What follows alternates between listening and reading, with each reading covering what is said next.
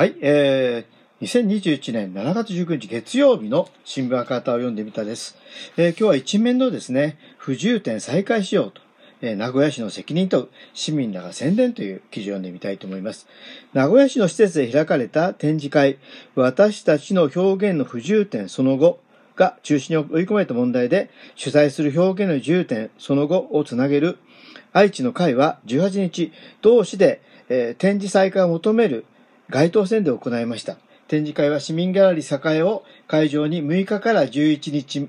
えーまでの予定で慰安婦を、えー象徴する平和の少女少女像などの作品を展示。施設で指を破裂したことを受け、市がえー8日から11枚の臨時休館を決め、展示会が中止に追い込まれました。マイクを握った共同代表の久野彩子さんは、中止させられた理由は今なお不明で、市も警察も主催者に明らかにしてないと批判。内容が気になる展示会や行事を暴力で中止させる戦時中の恐怖政治のような事態を絶対に再現させてはいけないと述べ、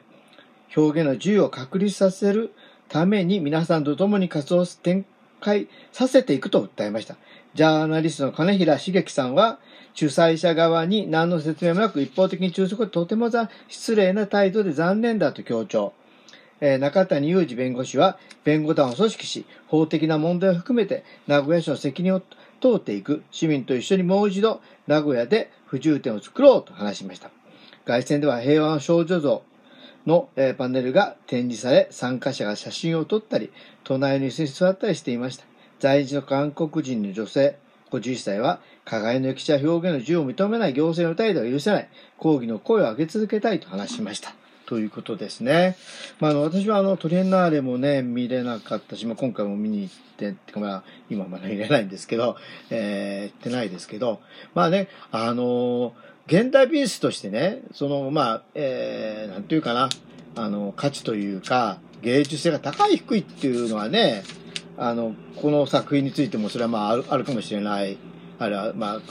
あの、好みの問題とかね。でもやっぱり、こういう表現が、え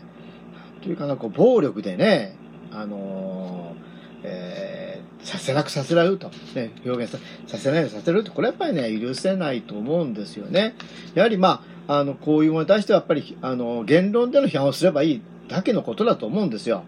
あるいは芸術的歌詞として、どうだろうかとかね。そそれなしに、こうなんかそういう、暴力でね、黙らせるっていうやり方はね、これは本当に許せないなというふうに、えー思いますということで、えー新聞博多、えー読んでみました、えーここまでお聞きいただきありがとうございます。